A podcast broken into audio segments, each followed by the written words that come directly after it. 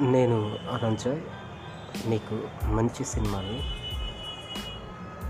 చెప్పడం వాటి గురించి మాట్లాడడం ఈ పాడ్కాస్ట్ ఆలోచన. Thank you this is Ananjay. Bye.